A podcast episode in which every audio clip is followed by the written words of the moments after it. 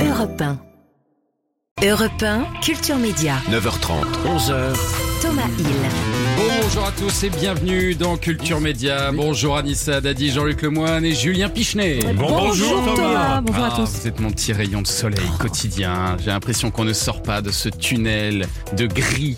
C'est Ah terrible. oui, Oh, mais c'est pas fini mon pauvre c'est Thomas. pas fini. Eh mais- non. mais il n'y a pas de La- soleil un petit peu qui arrive un jour. Alors si, mercredi, jeudi, et alors après c'est la cata. hein. Ce week-end, Oh là là. euh, va falloir faire des jeux de société, les amis. Quelle déprime. Bon, Ouais. on parlera de quoi dans le journal des médias aujourd'hui, euh, Julien, pour vous remon- nous remonter un petit peu le moral? Eh bien, je vais vous parler de Laurent Ruquier. Tiens, Ah. tiens. Et il pourrait faire quelque chose euh, qui n'était pas prévu initialement sur, sur TF1. Je vous en dirai Ah. plus tout à l'heure, mais Quel c'est- c'est surprenant.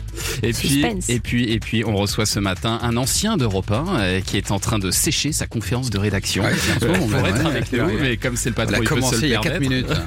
Bonjour Nicolas Charbonneau. Mais surtout, j'ai déjà eu une pré-conférence de rédaction Ah euh, au téléphone. Bien sûr, Dans bien le sûr. couloir d'Europe 1. Alors, il y a vous 5 êtes minutes. le directeur de la rédaction du Parisien aujourd'hui en France, qui a la réputation euh, d'inspirer toutes les rédactions des JT. On va parler de la santé de votre journal et de sa ligne euh, éditoriale dans un instant. Avec plaisir. Et puis dans la deuxième partie, de la mode. Est son nom de code Je vous passe cette chanson, mais enfin j'ai 36 autres tubes euh, en stock. hein. C'est un événement ce matin sur Europe 1, puisqu'MC Solar sera avec nous. Il nous présentera son nouveau titre et on reviendra sur euh, tous les tubes de sa très très grande carrière. Merci d'être avec nous sur Europe 1. On est ensemble jusqu'à 11h. 9h30, 11h. Europe 1, Culture Média. Thomas Hill. Et on démarre bien sûr cette émission avec l'indispensable session de rattrapage de Jean-Luc Lemoyne. Et alors ce matin, Jean-Luc, euh, nous recevons donc euh, Nicolas Charbonneau, directeur des rédactions du Parisien. Enchanté Nicolas, je vous présente euh, Thomas Hill, directeur des rédactions de Culture Média. Je présente environ 4 personnes. Eh ouais. 3 en période de grippe et 2 quand Anissa est en vacances au Maroc. Voilà. Ah, Je balance, C'est Jean-Luc. Et alors Jean-Luc, euh, comme euh, ce soir c'est le troisième épisode de Colanta, vous avez préparé une petite session de rattrapage pour ceux qui auraient Ah. manqué le début. Exactement Thomas. Et cette saison Colanta se déroule à l'est des Philippines. Bon, on va pas se mentir, je vous aurais dit que ça se déroulait à l'ouest. Personne n'aurait vu la différence, hein, vu que vous êtes nul en géo. Mais j'aime les précisions inutiles. L'enjeu pour les candidats est toujours le même. Colanta, les chasseurs d'immunité, à la fin, il n'en restera qu'un. On sait bien qu'il en restera qu'un. Si je suis ce qu'un, pourquoi pas? Voilà, voilà le but, c'est d'être le quin du jeu. C'est un nom, comme Barbier et quin. Il y a 20 candidats cette année, dont par exemple Alexis, ancien militaire, qui nous explique le vrai intérêt de s'engager dans l'armée. L'armée m'a appris à être un homme, l'armée m'a appris à devenir ce que je suis aujourd'hui. Et un aventurier prêt à aller à Colanta. Et ben voilà, c'est Ouais, beaucoup d'investissement quand même pour faire une émission de télé. hein. Il paraît qu'avec un stage commando, tu peux aussi faire n'oubliez pas les paroles. Ah ouais carrément. Ouais. Et si t'es réformé, tu peux faire slam. Waouh. Autre candidat, Sébastien, qui nous vient des Pyrénées et qui aime les plaisirs simples. Moi j'ai des plaisirs très simples, c'est couper du bois, faire cuire de la viande et prendre l'apéro. Et, et oui, c'est Sébastien Pichenet, Euh, le frère de Julien Pichenet. Le même, le même. ouais. D'ailleurs, vous savez ce qu'il boit, Sébastien, à l'apéro? 10 jaunes et 10 rouges. Ah, ça fait beaucoup. Une journée normale dans le sud-ouest. On a aussi Sarah, végétarienne convaincue, donc qui refuse de manger les autres candidats. En, tout cas, c'est si. C'est ce qu'on peut comprendre quand on l'écoute. Je vais pas pouvoir profiter du, du délice de mes, de mes copains. Bah, je suis végétarienne. En fait, je les ai vus vivants en plus et on les avait bouillantés, donc j'ai trop mal au cœur pour eux. Non, en fait, elle parlait de crabe. Ah ouais, voilà. Donc Sarah, je vous explique, elle est végétarienne. Deux Ouais. jours plus tard, son équipe a gagné un poisson à une épreuve de confort. Je vais à manger, j'ai besoin de prendre des forces. Le poisson, c'est la seule chose pour laquelle euh, je pourrais faire un petit écart à mon régime habituel. Il y a peut-être des insectes à manger dans la forêt, hein, des bonnes sauterelles. Ça c'est ce que je me dis ça ouais. Moi, pour le coup, ça, je suis pas contre d'essayer. D'accord, oui, Euh, bon, bah, Laissez-lui une semaine, elle te mange une côte de bœuf directement sur la tête. Dans les candidats, on a aussi Nathalie qui dresse son propre portrait. Moi, ce que j'aime, c'est être sérieuse, mais ne pas me prendre au sérieux. Et d'aucuns diront que j'ai un charisme qui fait que les gens ont tendance à me suivre. Cette ouais. citation vous est offerte par la maison Boulard. on, on- on dirait Anissa quand elle dit qu'elle présente la matinale d'Europe 1. Si. Chez les jaunes, il y a- il y, a Steve. Et lui, il sait comment aller loin, Steve. Il y a la stratégie dans Colanta. Si tu viens à Colanta sans être stratège, euh, pour moi, franchement, on n'y vient même pas. Si t'es pas stratège dans ce jeu, tu restes chez toi. Et tu regardes Colanta dans ton canapé et tu manges des cacahuètes. Steve, le stratège de l'année. Le mec, tu sens qu'il va aller loin dans ce jeu. Steve, les aventuriers de la tribu jaune ont décidé de vous éliminer et leur sentence est irrévocable. Voilà, Il est parti si. direct Bah oui, une pensée pour Steve qui ce soir va se faire un Colanta cacahuète. Ah, le stratège. Euh, bah, un gros stratège. Pour le deuxième conseil, les rouges hésitaient entre deux candidates à éliminer, donc ils ont analysé les qualités de l'une et de l'autre. Julie est aussi euh, le deuxième maillon faible entre guillemets de l'équipe. Ah, on a vu qu'elle était pas bonne du tout en natation. Ah, sur les épreuves terrestres, euh, c'est pas non plus euh, foufou. Voilà, en résumé, Julie, elle n'est ni bonne dans l'eau ni sur terre. Le seul moment où elle est efficace, c'est au bivouac, quand elle dort. Voilà. Tu sens que c'est un élément précieux de l'équipe. L'autre candidate en balance, c'était la délicieuse Alicia, vendeuse de piscine dans le civil, qui a réussi à monter sa tribu contre la rivale. On s'est mis d'accord entre filles. Si tout va bien ce soir, euh, c'est Julie qui part. Bah moi je trouve ça bien. La jeune Alicia est confiante. Julie, qu'elle ne supporte pas, va faire ses valises a priori. Et voilà, ça c'est bien joué. Alicia manigancé en douce, elle a retourné le cerveau de tout le monde et résultat... Alicia, les aventuriers de la tribu rouge ont décidé de vous éliminer et leur sentence est irrévocable. Arrêtez Ouais, c'est- les stratégies. C'est l'année des stratèges. Ouais. des, des gros champions. Même Denis Brognard se moque. Échec cuisant pour Alicia, la vendeuse de piscine a bu la tasse. Oh, il est fort. Eh ben, On si se Denis régale. Brognard fait les vannes, maintenant moi j'ai plus rien à dire. à demain. Il fait tout le boulot, euh, Denis Brognard. Merci Jean-Luc Lemoyne et on retrouve effectivement Jean-Luc demain et d'ici là en replay sur europe1.fr. Restez avec nous sur Europe 1 dans un instant, la suite de Culture Média avec votre invité ce matin, Thomas Hill. Vous recevez Nicolas Charbonneau, directeur de la rédaction du Parisien. À tout de suite. Europe 1. Culture Média sur Europe 1 jusqu'à 11h avec euh, Thomas Hill. Et ce matin, Thomas, vous recevez Nicolas Charbonneau. Oui, directeur de la rédaction euh, du Parisien, aujourd'hui en France. Troisième titre le plus vendu de la presse quotidienne nationale, derrière Le Monde et Le Figaro, et devant euh, l'équipe, avec en moyenne 258 000 exemplaires vendus par jour. L'an dernier, c'est en léger progrès. C'est un très, un très joli progrès. Oui, ça fait, ça fait même deux ans qu'on est en progression de diffusion. C'était la, c'est la première fois que ça arrive depuis une quinzaine d'années. On est à 260 000 effectivement, Voilà. euh, exemplaires euh, quotidiens. Ouais. Donc vous avez et alors vous avez donc deux marques, le Parisien euh, pour Paris et sa région, et aujourd'hui en France pour le reste de la France. Mhm. Euh, lequel des deux se vend le mieux d'ailleurs? C'est, en fait, on raisonne au global. On, on raisonne plus en vente en numéro, 70 000. On raisonne en vente euh, euh, abonnés, abonnés papier, abonnés numériques. Petit scoop, on va on, on va dépasser euh, les 100 000 abonnés numériques euh, cette semaine. Ah oui. Euh, si, si on si on raisonne à l'annuel, c'est énorme. J'ai- J'aime bien l'idée aussi de raisonner sur des volumes euh, annuels. Euh, voilà. Ensuite, le Parisien a la spécificité effectivement par rapport à aujourd'hui en France, qui sont les, les- exactement les mêmes journaux. Hein, entendons-nous sur toutes les séquences politiques, économiques, sociétales, sport ou culture.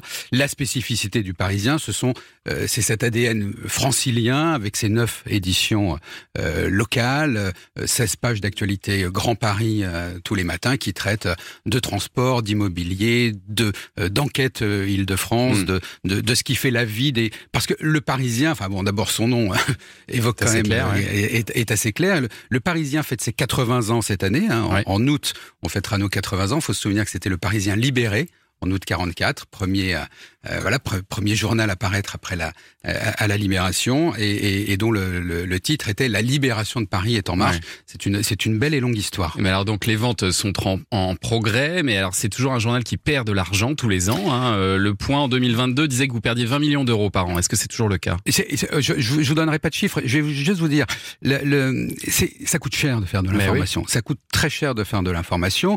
On a euh, plusieurs centaines de journalistes au Parisien, ici à Paris, dans les régions, des correspondants à l'étranger également. Et puis c'est un investissement.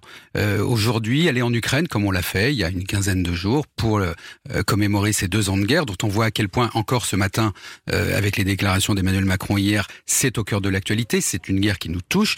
Ça coûte cher d'aller en Ukraine. Ça coûte cher euh, d'avoir des choix éditoriaux qui sont marqués quand on va euh, au Proche-Orient, comme on l'a fait, comme on se doit d'y aller régulièrement avec des rédacteurs, des grands reporters, des photographes. Oui, ça coûte cher. La chance qu'on a, la vraie chance qu'on a, euh, c'est d'avoir euh, un investisseur, un actionnaire derrière nous, LVMH. euh, qui LVMH, Ouais. euh, qui nous euh, qui croit en l'information et qui nous aide à nous développer, euh, qui qui nous aide à faire à, à aller sur le podcast, qui a beaucoup nous aide investi. à aller sur- qui a beaucoup investi, qui continue à investir parce qu'il y croit, qui nous aide à faire de la vidéo. On est aujourd'hui à plus de 250 millions de vidéos vues mensuelles. Et alors c'est ça la stratégie pour justement pour sortir du rouge, c'est de faire un virage vers le numérique parce que c'est intéressant ce virage que prennent tous les journaux aujourd'hui, Bien sûr, plus ou moins est- rapidement vers le numérique. C'est même pas un virage. En fait, c'est une espèce d'évidence. Aujourd'hui, le Parisien, aujourd'hui en France, c'est pas un journal. C'est plus un journal, c'est un média global.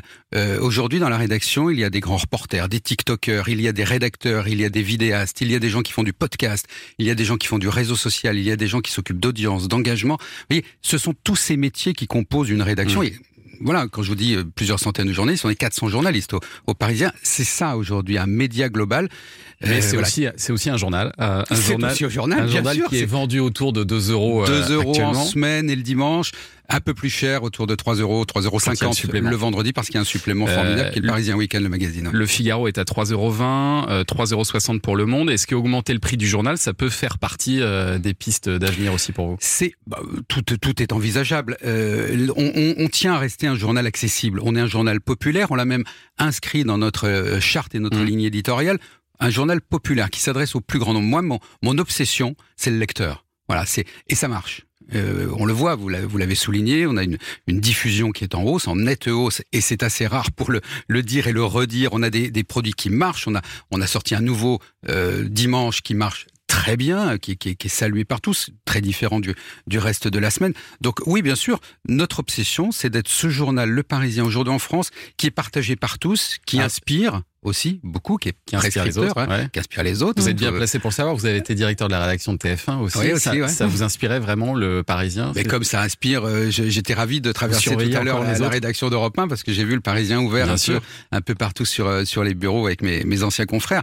Mais c'est chouette, c'est très bien d'inspirer. Nous, on a- une obsession. Hein, je, vais, je vais vous dire, euh, tout à l'heure, je disais juste avant cette émission, j'étais en ligne avec les rédacteurs en, chef et toute- toute l'équipe autour de moi pour voir ce qu'on allait faire demain matin euh, Mm. à la une du journal de demain. Vous le savez déjà Euh, bien sûr, bien sûr. Euh, mais ça peut changer. Ça mais peut ça peut changer la changer. Il peut se passer tard. quelque chose Il dans peut la se journée, Il se passera forcément Ouais. quelque chose ou pas, euh, mais ça peut changer jusqu'à 19h, 20h, 21h. On a aussi cette chance, vous soulignez le fait que qu'on on investit, on, a, on, peut changer la une du journal à, à 21h, on peut Ouais. changer, on, Mm. boucle, on boucle très tard. Euh, voilà, c'est en, en fait notre obsession, c'est sortir des infos, le scoop, faire des choix éditoriaux. C'est important de Mm. faire des choix éditoriaux. Mais alors comment est-ce que vous pourriez définir la ligne éditoriale de votre journal, euh, le, le Parisien aujourd'hui en France? Parce qu'on dit toujours c'est un journal populaire, mais c'est Ouais. un, c'est un peu court comme définition. Non, mais c'est pas. Alors, c'est populaire. C'est euh, populaire au sens euh, qui s'adresse au plus grand nombre. La définition, on l'a écrite en fait. Euh, le Parisien aujourd'hui en France, c'est un journal qui est attaché aux valeurs de la République. C'est un média généraliste attaché aux valeurs de la République, de la laïcité. Mhm. qui est très importante. On a fait encore un sujet ce matin sur cet instituteur euh, qui a été arrêté à Drancy euh, pour pour avoir chanté les louanges de, de Daesh. Ce sont des sujets à un moment donné sur lesquels on, on, on monte. C'est un journal qui est européen, euh, convaincu, Pro-européen, européen convaincu, ça veut dire qu'on appartient à un continent, qu'on appartient, qu'on a des valeurs communes, qu'on partage, libéral, euh, qui est à l'aise avec l'économie de marché. Voilà. proche du de- pouvoir.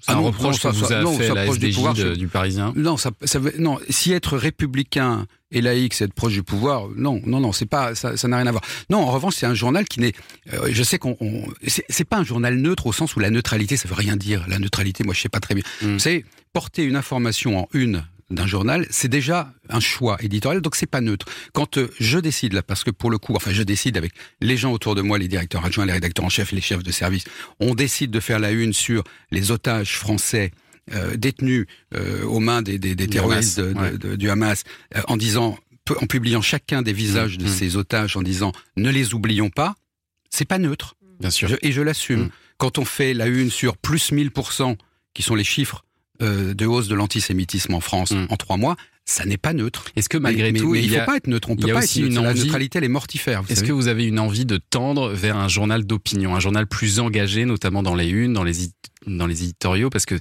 on a l'impression que c'est une tendance assez forte dans les médias, ça, en ce moment, d'a- d'avoir des positions mmh, mmh. plus tranchées pour se différencier aussi des autres. Mais encore une fois, je, je, vous- je ferai la même réponse. Il ne s'agit pas. Alors, le vieux débat euh, gauche-droite, il est tellement tant dépassé que, que je pense que ce serait presque une insulte à nos lecteurs, à vos auditeurs ou, ou- ou- ou aux téléspectateurs de se dire qu'on est un, un- un média d'une tendance ou d'une autre. Non.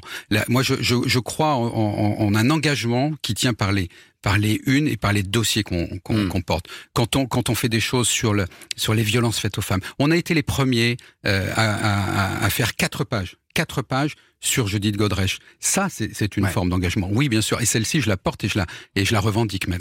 Restez avec nous, Nicolas Charbonneau, pour euh, commenter l'actu des médias dans un instant. Oui, dans un instant arrive le journal des médias de Julien Pichenet et ce matin on va notamment parler de Laurent Ruquier.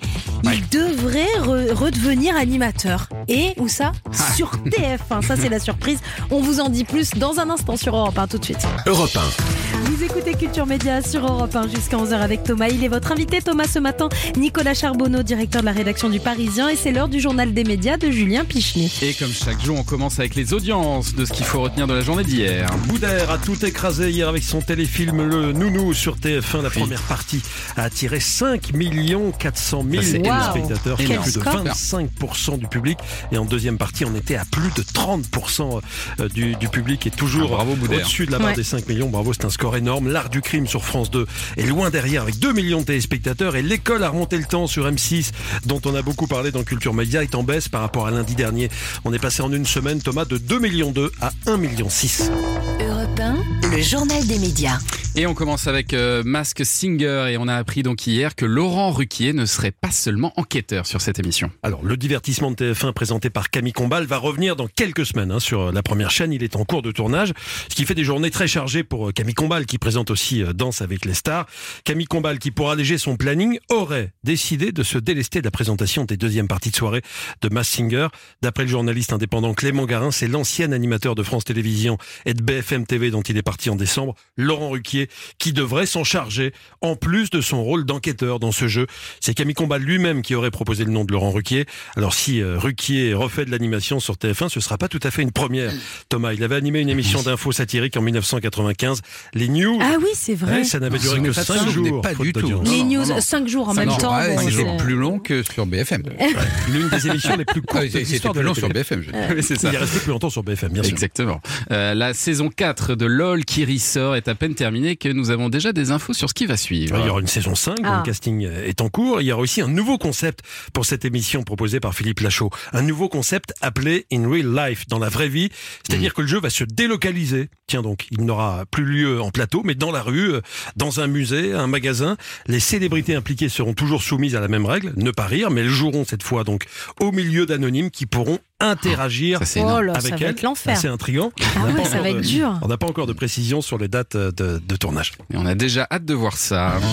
Et puis, la chaîne CNews présente ses excuses suite à une infographie diffusée dans l'émission Enquête d'esprit. Infographie présentant l'IVG comme étant la principale cause de mortalité dans le monde devant le cancer ou le tabac. Hier soir à 17h, la journaliste Laurence Ferrari s'est improvisée porte-parole de CNews. Écoutez.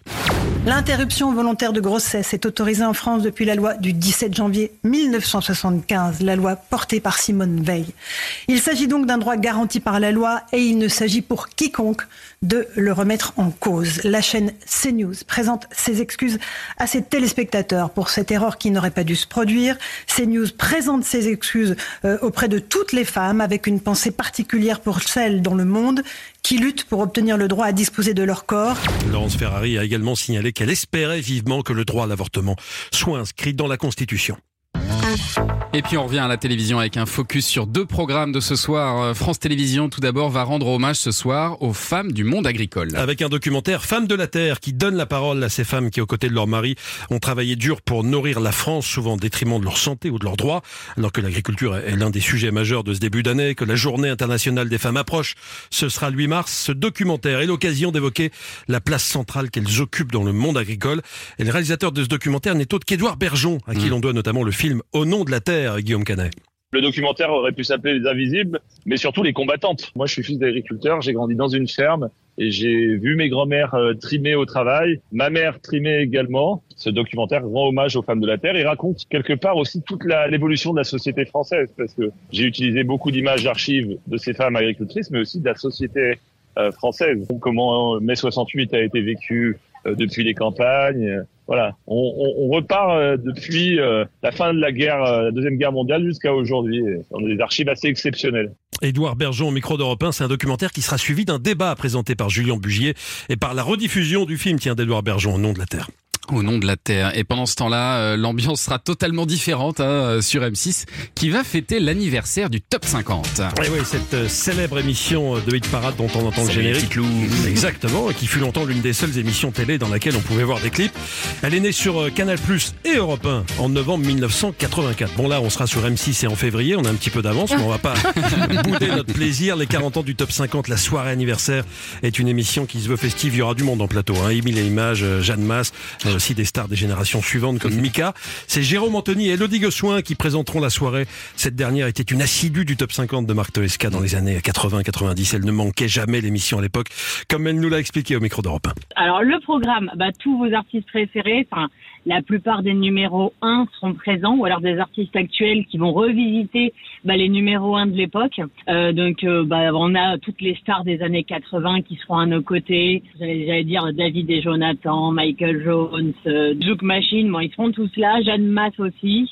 On revisite aussi les clips parce que c'était toute la magie du top 50, des looks vraiment totalement barrés et on adore ça. Ouais, des looks barrés avec euh, les 40 ans du top 50, 8 mois donc avant la vraie date anniversaire. Ce sera ce soir sur M6 à 21h10 avec plusieurs générations d'artistes sur scène donc pour chanter et faire la fête. Rendez-vous à 21h donc sur la 6. C'est des années, c'est des années que vous connaissez bien. Ah, je, je Nicolas suis, Charbonneau. je suis incollable sur les années 80. Je suis vous avez Herbert l'époque Léonard, Ah, Herbert euh, Léonard. Jean-Pierre Madère. Pour le plaisir. Ah, ouais, il y a celle-ci, notamment. Ça a été numéro 1 ça Non, c'est Non, 82. je crois le top 50 c'est 84. Ah. Attention. Ah ouais, oh là, attention, Ah oui, là, on on plaisante pas avec les années. spécialistes Attention, on des plaisante pas années avec Herbert 80. Léonard. qui, qui a écrit pour le plaisir Julien Lepers. Bien sûr, lui-même, Julien Lepers. Merci beaucoup pour ce journal des médias, Julien Pichenet. Donc toutes les infos sont à retrouver euh, sur europe1.fr. Et un grand merci à Nicolas Charbonneau d'être venu ce matin. Merci La à du vous. Parisien demain, ce sera quoi Eh ben, vous allez l'acheter ou vous le découvrirez en PDF à 22h30 Et au- sur le site du Aujourd'hui, Parisien. c'est quoi le Euh, Ah, Aujourd'hui, c'est la R5, c'est la, la Ah, Super la 5 Super électrique. 5 électrique. Très bien. On en a parlé voilà, dans la revue de presse d'Europe 5 1. Si vous lisez pas les journaux, vous pouvez écouter la revue de presse d'Europe 1 à 8h45 aussi. Emmanuel, Euh, très bon, très bonne revue de presse. On parle du Euh, Parisien. Olivier de Lagarde. Olivier de Lagarde. euh, Emmanuel, Olivier de Lagarde. Olivier de Lagarde. Je me régale tous les matins. Culture Média Culture Média continue continue après les infos de 10h, Thomas. Eh oui, on sera avec le grand, grand MC Solar qui nous présente son nouvel album. On réécoutera aussi tous ses plus grands tubes. Le Top Jeu Europe 1. Ah, ça y est, le le signal. signal. Quand vous entendez ce signal, ça veut dire que vous avez à partir de maintenant 15 minutes pour jouer et tenter de gagner le téléphone de vos rêves. Soit l'iPhone 15, soit le Samsung Galaxy Z Flip 5. C'est à vous de choisir. Vous savez, c'est le Galaxy qui se plie. Oui. Vous vous inscrivez dès maintenant au tirage au sort. Pour l'iPhone 15, vous envoyez iPhone par SMS au 739 21. Pour le Samsung Galaxy Z Flip 5, vous envoyez Galaxy avec un Y au 739 21. iPhone ou Galaxy, 3 fois 75 centimes plus coût du SMS pour repartir avec le téléphone de vos rêves. Bonne chance